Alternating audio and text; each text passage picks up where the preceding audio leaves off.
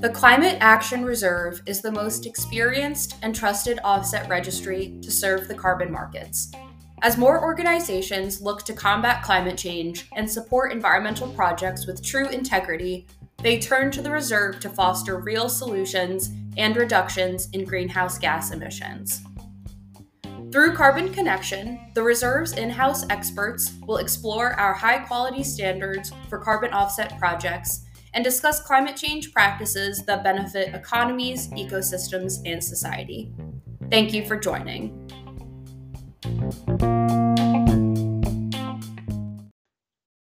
Hi, my name is Lauren Wilson, and welcome to our next episode of Carbon Connection, hosted by Climate Action Reserve.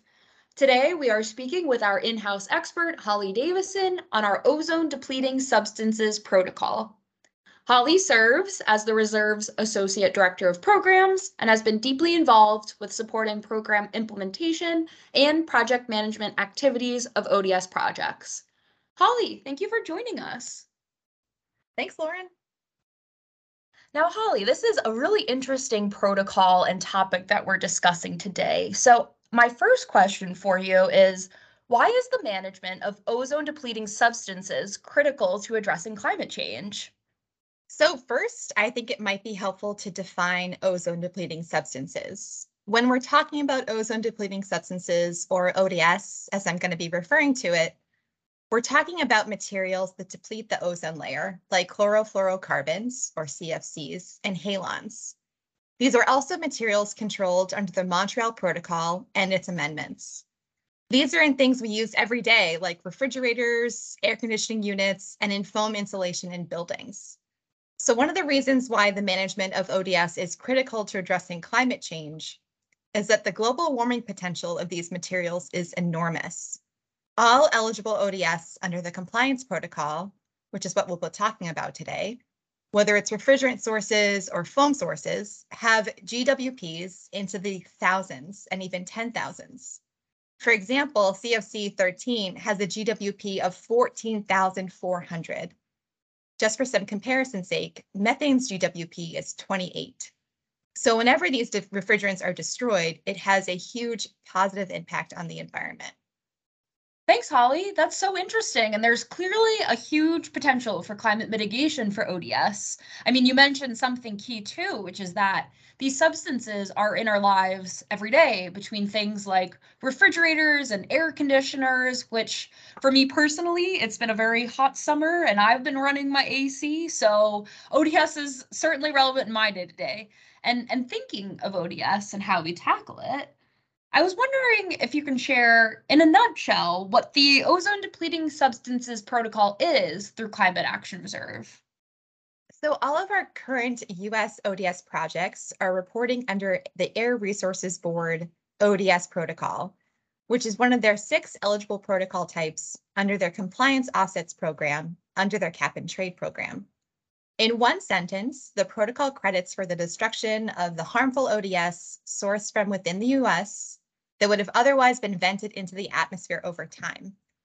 The protocol also assumes that older refrigerant that's destroyed is replaced with refrigerants with lower GWP. The refrigerants eligible for crediting under the protocol have all been phased out of production under the Montreal Protocol. So these eligible refrigerants are collected from places like grocery stores, hospitals, and apartment buildings, and then transported to eligible destruction facilities where the ODS is destroyed at an extremely high efficiency rate. Got it. So again, yeah, seeing that these eligible refrigerants are collected from everyday places that people are going to and then being transported to facilities so that they can be destroyed, therefore impacting air quality and, and just life around us. So touching on that a little bit more, why why is this pro- protocol impactful to communities? This protocol allows for less waste to be sent to a landfill that needs to be managed as hazardous waste. Unfortunately, a lot of people still dump old fridges and AC units in landfills. This also helps the global community by reducing the ozone layer damage, since these ODS are the ones that have the largest impact on the ozone layer. Thanks, Holly. I really like how you outlined that because you can see that on a local level, there can be improvements made to the environment by dealing with ODS, which means less waste at your local landfill facility, for example. But additionally, removing ODS on a global level, we can support improvements to the ozone layer. So it seems like a win win. And I'm curious to understand a little bit more about how was this protocol developed? So the reserve first developed the ODS protocol and submitted to ARB, so Air Resources Board, to be adopted into their compliance program. ARB adapted it as of November 14th, 2014, and it's been one of the most commonly used protocols since. Got it. That's that's really helpful and I think unique of this protocol that we're discussing today.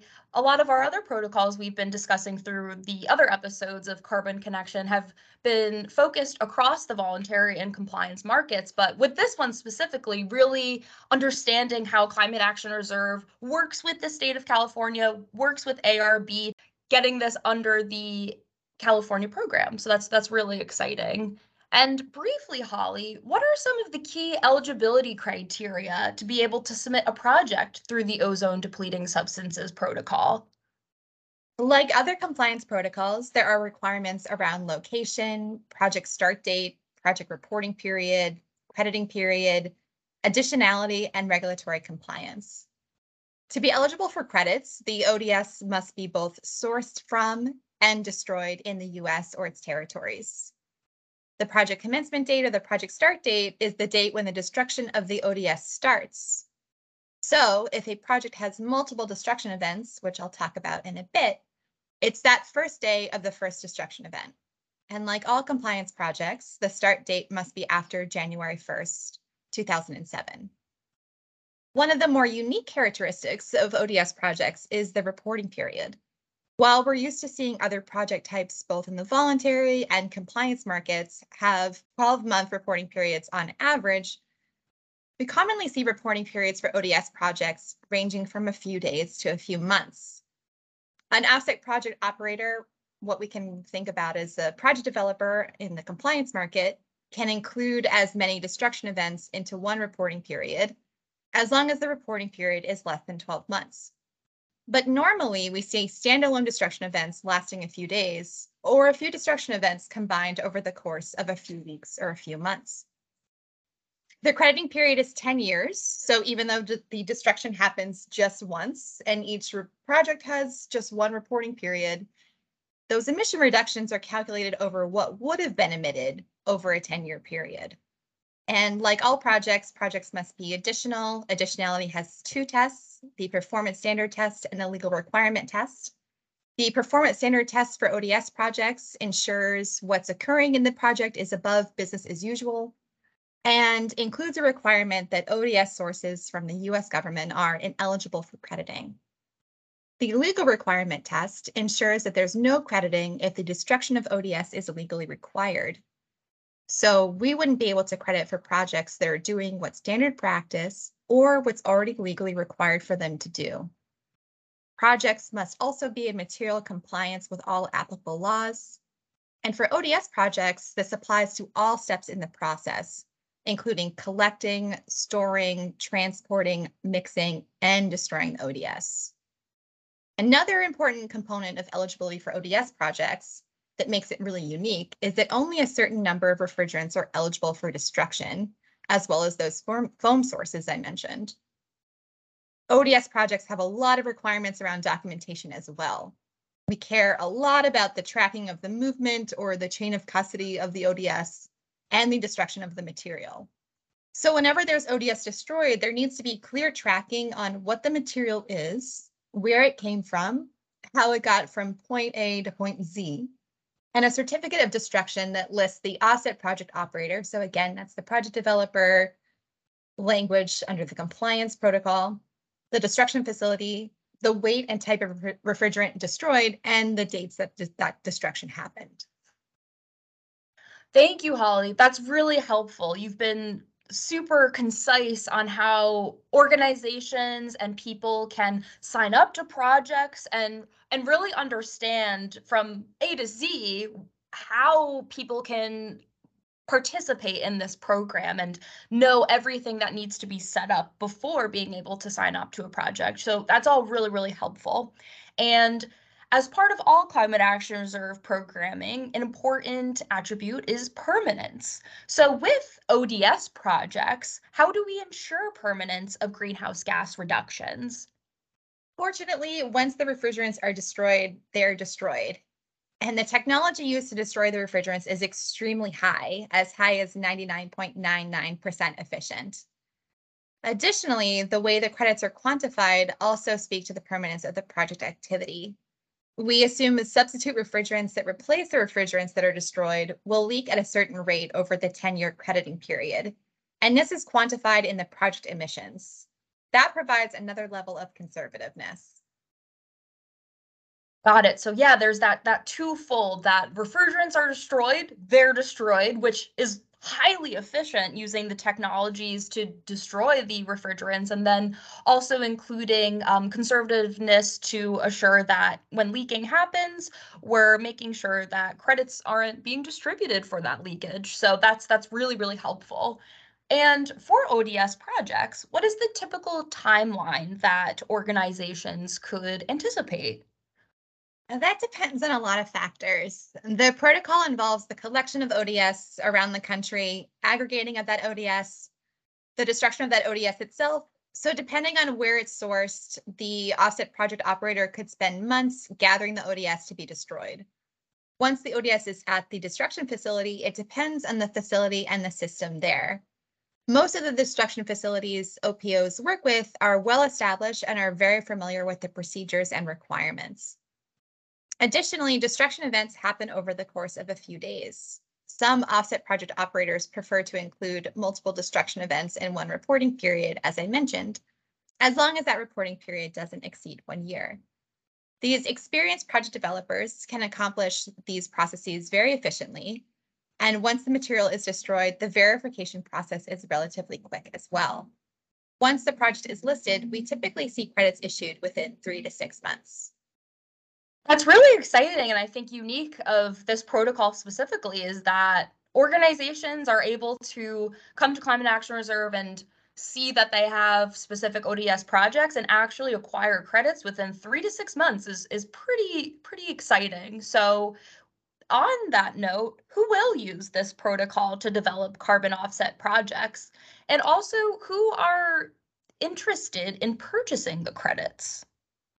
In terms of who is going to use this protocol, because of the numerous activities that need to take place to smoothly run a project and destroy the ODS, we see the projects from experienced offset project operators from the industry.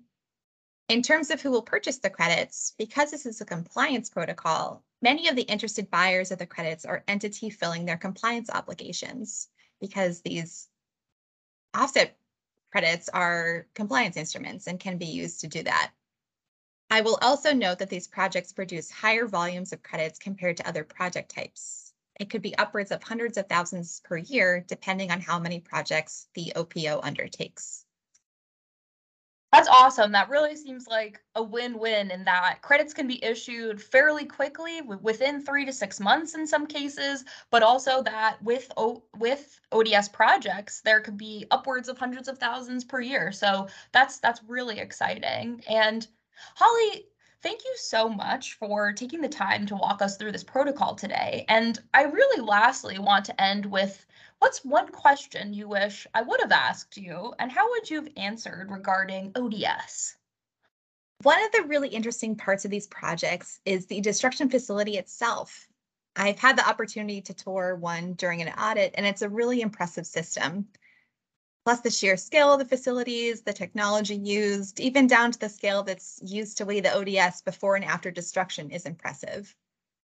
The facility has to maintain a lot of permits and employ accredited technicians with particular EPA certificates to handle the ODS. So these facilities are a hugely important piece of a successful ODS project. That's really, really cool, Holly, that you were able to actually tour one of these facilities as part of Climate Action Reserve and your role within the organization. And you get to see how efficient of a process it is within these facilities as well. So that's that's really great. And I appreciate you sharing that with us. And Generally, Holly, thank you so much for your time today. And for everyone online, please check out our compliance protocol through the state of California to really sign up to all ODS projects. And Holly, thanks so much again. Thank you, Lauren.